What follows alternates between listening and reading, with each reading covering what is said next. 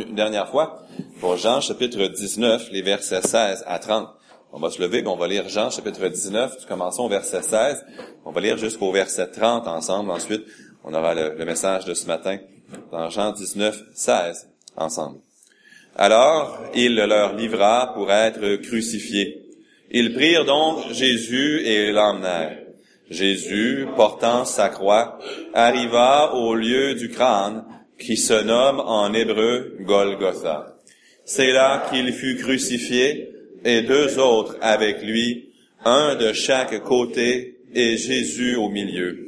Pilate fit une inscription qu'il plaça sur la croix et qui était ainsi conçue, Jésus de Nazareth, roi des Juifs. Beaucoup de Juifs lurent cette inscription parce que le lieu où Jésus fut crucifié était près de la ville. Elle était en hébreu, en grec et en latin. Les principaux sacrificateurs des Juifs dirent à Pilate, n'écris pas roi des Juifs, mais écris qu'il a dit, je suis roi des Juifs. Pilate répondit, ce que j'ai écrit, je l'ai écrit. Les soldats, après avoir crucifié Jésus, prirent ses vêtements et ils en firent quatre parts, une part pour chaque soldat.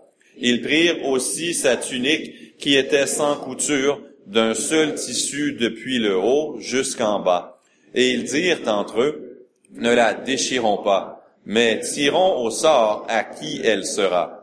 Cela arriva afin que s'accomplisse cette parole de l'Écriture. Ils se sont partagés mes vêtements et ils ont tiré au sort ma tunique. Voilà ce que firent les soldats. Près de la croix de Jésus se tenait sa mère et la sœur de sa mère, Marie, femme de Clopas, et Marie de Magdala. Jésus, voyant sa mère, et auprès d'elle le disciple qu'il aimait, dit à sa mère, Femme, voilà ton fils. Puis il dit au disciple, Voilà ta mère. Et dès ce moment, le disciple la prit chez lui. Après cela, Jésus, qui savait que tout était déjà consommé, dit, afin que l'écriture soit accomplie, j'ai soif. Il y avait là un vase plein de vinaigre. Les soldats en remplirent une éponge et l'ayant fixé à une branche d'hysope, ils l'approchèrent de sa bouche. Quand Jésus eut pris le vinaigre, il dit, Tout est accompli. Et baissant la tête, il rendit l'esprit. Amen. Je demandais au frère Dieu seul Antoine de prier avant le message et euh, pour le restant de notre réunion aussi.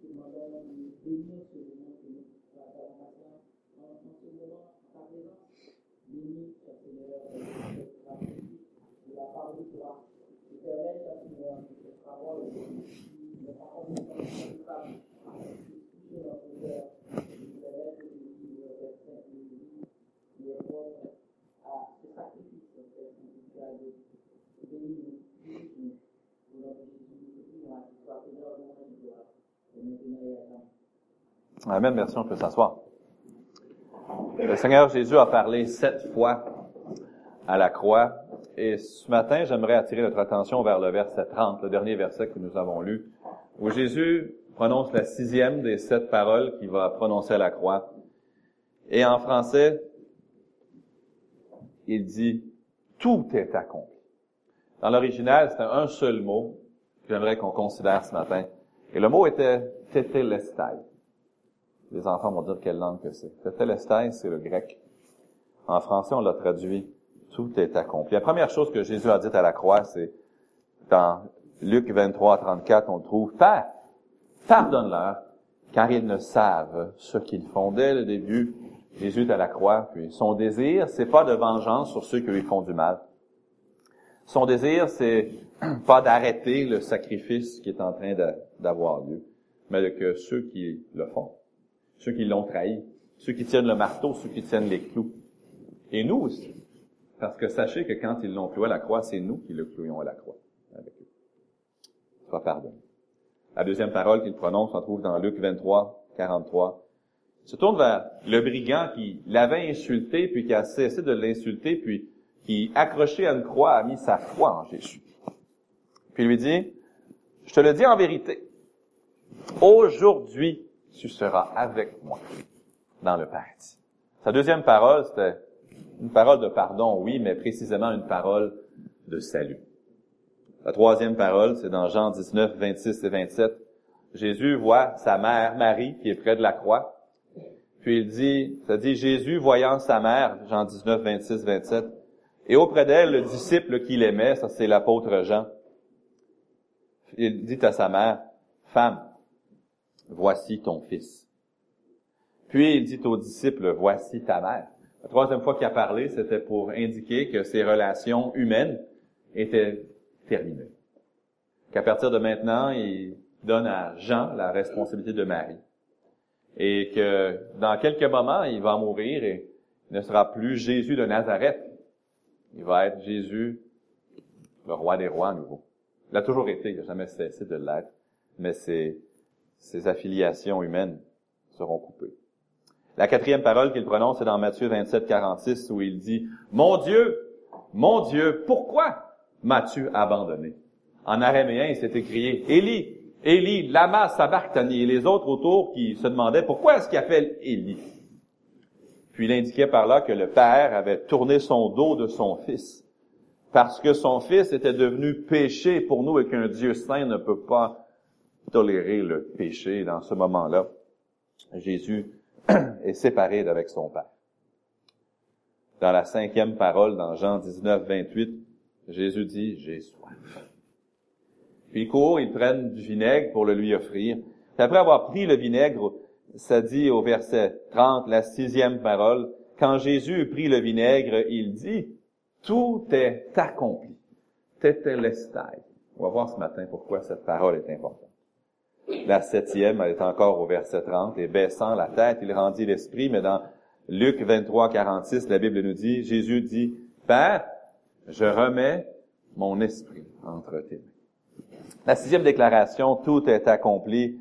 Comme je l'ai dit, c'était un seul mot dans le grec original, c'est tetelestai. Et c'est un, un, mot que même avec trois mots français, on n'arrive pas vraiment à lui donner tout son sens.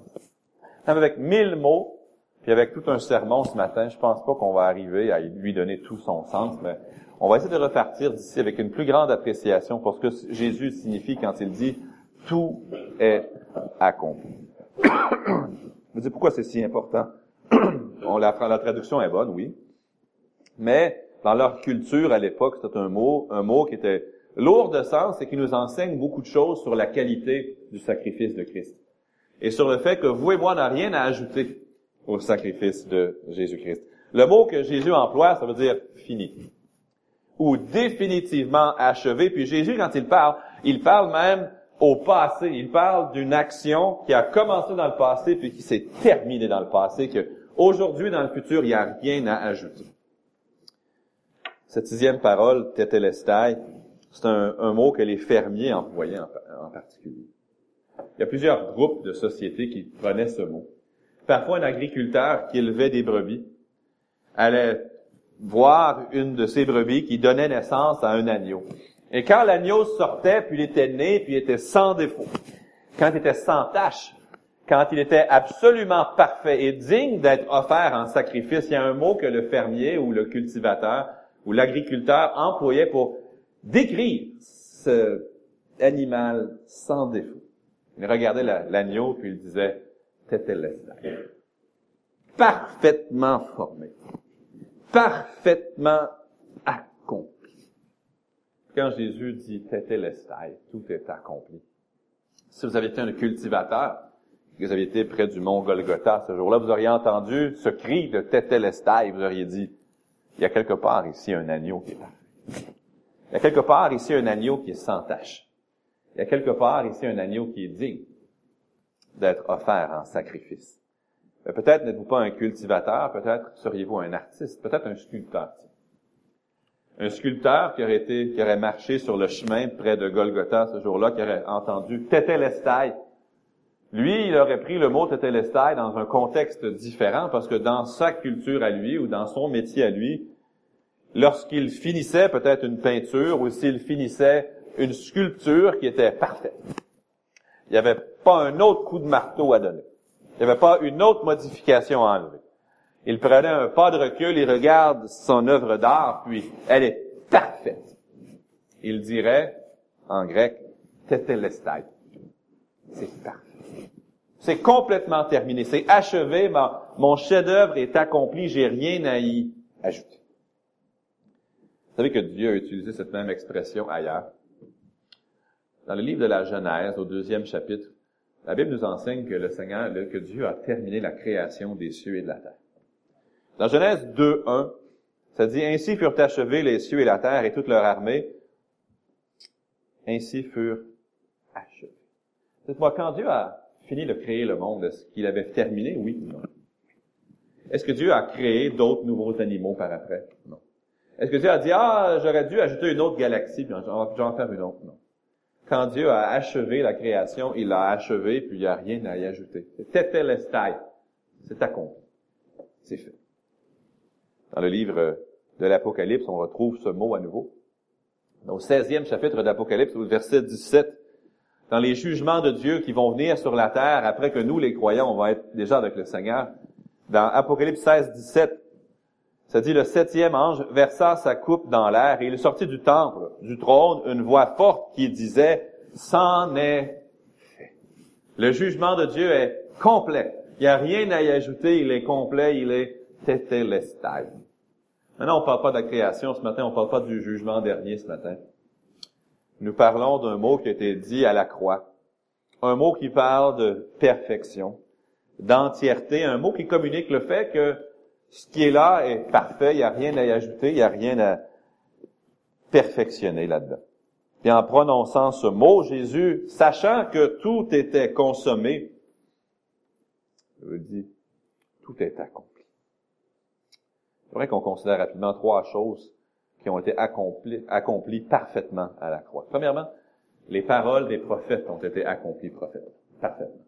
Les paroles des prophètes ont été accomplies parfaitement. Les enfants, savez-vous que ce qui est arrivé à la croix, c'était déjà écrit dans la Bible des milliers d'années avant. Quand Jésus est allé à la croix, c'était pas une surprise. Même des centaines, des milliers d'années avant, même à l'époque du roi David qui a vécu mille ans avant Jésus. Avec des prophètes qui ont prophétisé 4, 5, 500, 600, 700 ans avant Jésus. Ça avait déjà été annoncé. Remarquez ce que ça nous dit dans Jean chapitre 19, on l'a lu au verset 28. Après cela, Jésus, qui savait que tout était déjà consommé, dit, afin que l'écriture soit accomplie. Ça, ça veut dire que dans l'Ancien Testament, il y a quelque chose qui était écrit. Puis Dieu avait dit à l'avance que ça allait arriver.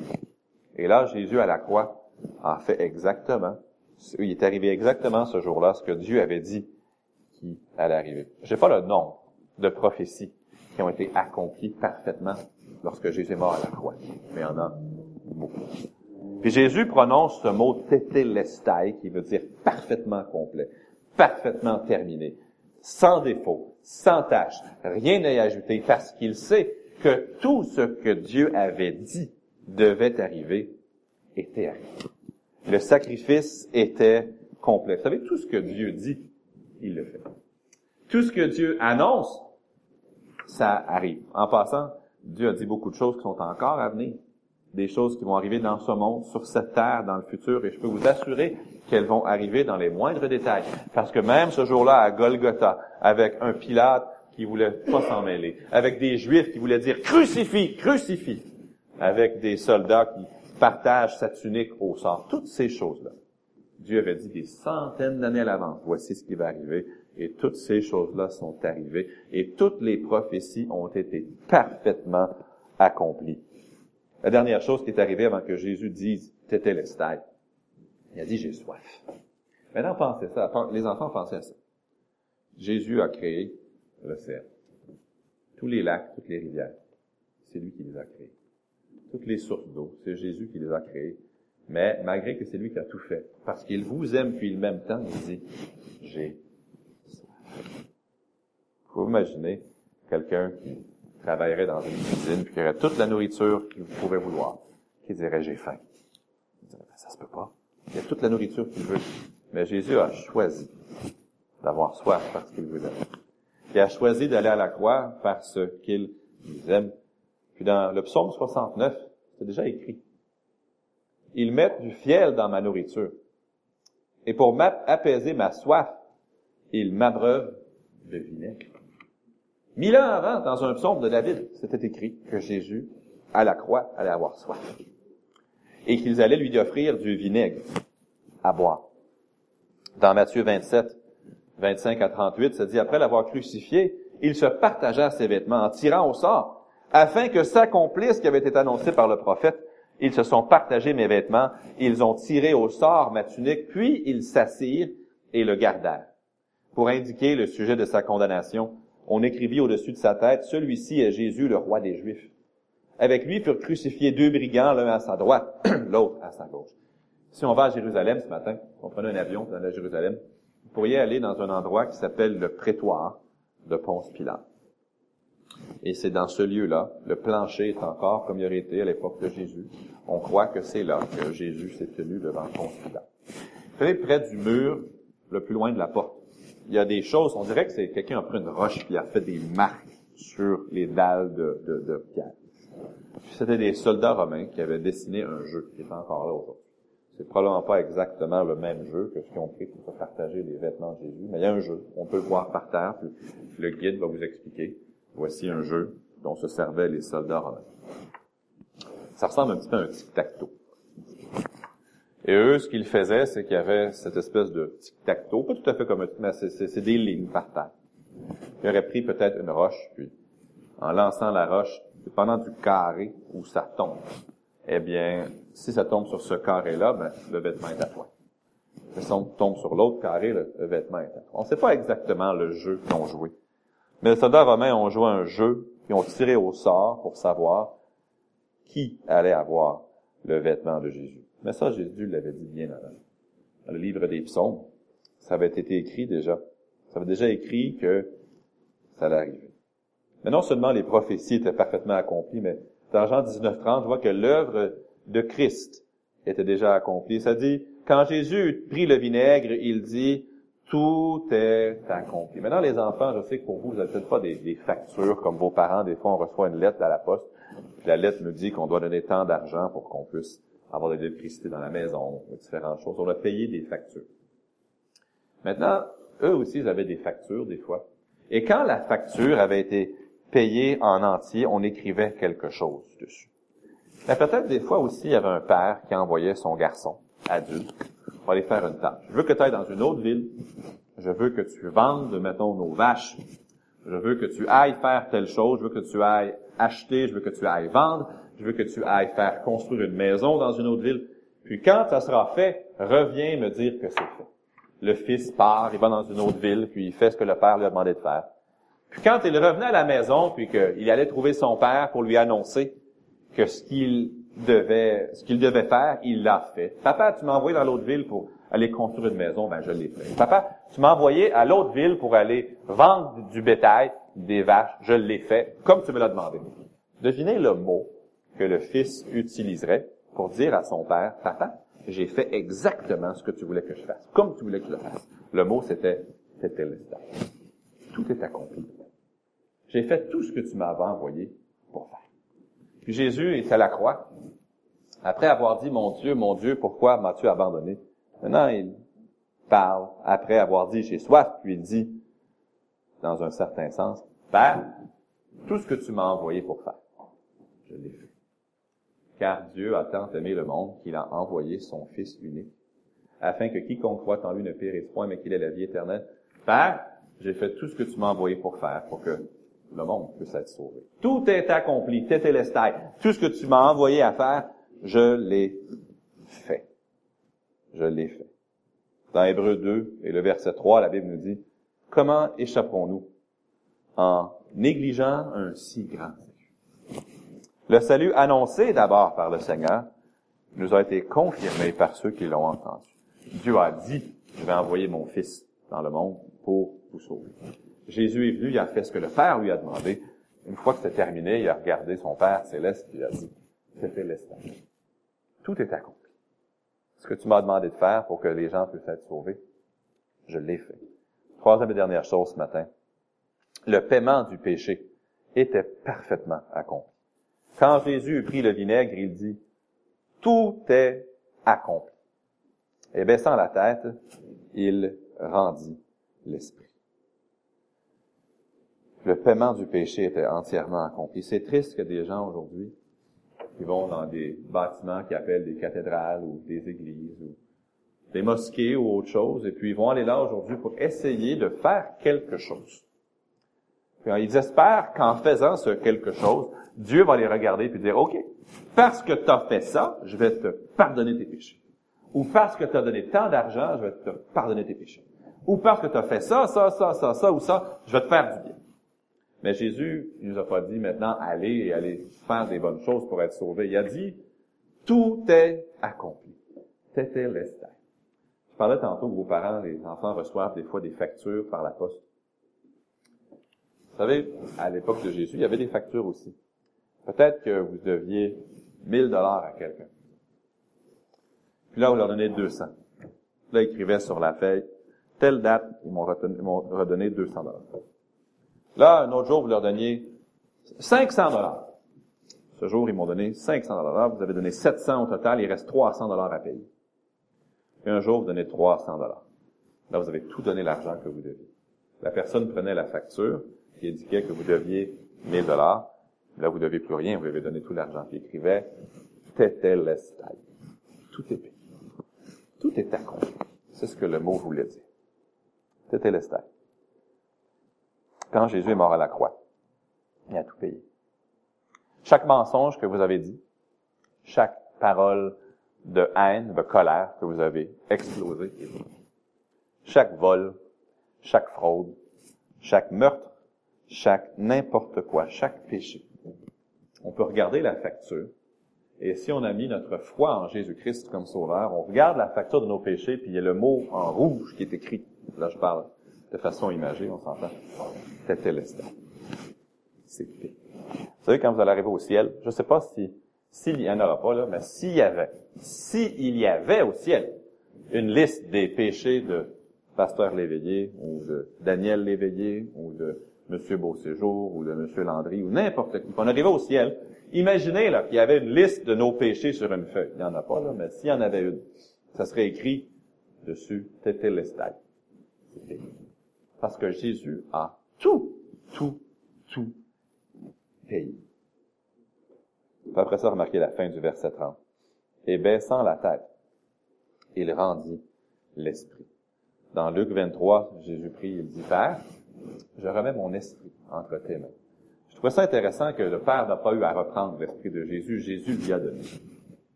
Ça dit pas, Père, je sais que maintenant tu vas reprendre mon esprit. Jésus ayant tout terminé, n'avait plus besoin de son esprit. Jésus ayant tout terminé, n'avait plus besoin de ce corps. Jésus ayant tout terminé, il a dit, Père, j'ai accompli tout ce que tu voulais que je fasse pour que les gens puissent être sauvés, pour que l'homme puisse avoir cette nouvelle relation restaurée avec toi. Alors, viens, je te redonne mon esprit. Des fois, on chante dans le cantique, prends mon corps et prends mon âme. Que tout en moi soit à toi. On le chante, mais on comprend pas vraiment ce qu'on dit. Parfois, c'est vraiment profond comme chanson, comme, comme cantique. Mais Jésus avait tout accompli. Il dit, j'ai plus besoin de mon esprit, je te le remets. J'ai plus besoin de ce corps. Mon corps a été brisé comme Ésaïe 53 l'avait annoncé. C'est fait. Père, c'est fait. C'est accompli. C'était l'estal. Entre tes mains, je remets mon esprit. Ça dit dans Jean 19, 30. Et baissant la tête, il rendit l'esprit. Maintenant, c'est peu probable que Jésus ait crucifié un vendredi. L'Église catholique a mis le vendredi saint comme jour férié. Puis, on, se sert de ce jour pour commémorer la, la, mort de Jésus. Mais si Jésus a passé trois jours et trois nuits dans le tombeau, c'est probable que c'est un mercredi qui a été crucifié. Mais, n'empêche que ce soit n'importe quel jour de la semaine. Ce que Jésus a fait, c'était suffisant. Il n'y a personne dans le monde qui ne peut pas être sauvé s'il le veut. Parce que Jésus a dit, était l'estat. Jésus, il est l'agneau parfait, sans tache, sans défaut. Un berger qui aurait été tout près de la croix aurait dit, t'étais l'estat, agneau parfait. Un artiste aurait dit, il n'y a rien à ajouter ce qui a été fait à la croix. T'étais l'estat. Un fils qui revenait de voyage pour avoir, après avoir accompli la mission pour laquelle il avait été envoyé par son père, aurait dit, papa, le J'ai fait tout ce que tu voulais que je fasse. Et un financier, un comptable, aurait écrit sur la note de mes péchés, de vos péchés. C'était l'estal. Tout est accompli. C'est payé en entier. Et la mort de Jésus, c'était une injustice. Il ne méritait pas la mort. C'est un choix. Un choix d'amour. Où Jésus nous a tant aimés qu'il a laissé les Romains briser son corps, qu'il a laissé les Juifs le remettre à Pilate et aux Romains. Il nous a tant aimés qu'il a tout fait ce qu'on devait faire pour être sauvé. Ma question pour nous chacun ce matin, il y en a deux questions, sont simples. La première, est-ce qu'on est sauvé? Est-ce qu'on sait avec certitude qu'on est sauvé, que tout a été payé, on le sait, la Bible nous le dit, mais est-ce qu'on a reçu par la foi le pardon de ses péchés? Et la deuxième, c'est pour les chrétiens, pour les croyants, est-ce que nous vivons d'une façon qui rend gloire à Dieu pour le fait que tout est accompli? D'une façon qui lui témoigne notre reconnaissance, qu'il y a tout accompli pour nous. Jésus aurait pu, s'il avait voulu, dire, je vais faire 90% de ce que ça prend vous soyez sauvés, je vous laisse vous arranger avec les donner 10%. Non, il n'y a pas dit. L'instant. Tout est accompli. Père, je te remercie pour le sacrifice complet et entier de Jésus à la croix. Je te remercie qu'il est suffisant pour les péchés du monde entier. Pas pour les miens seulement, mais pour les péchés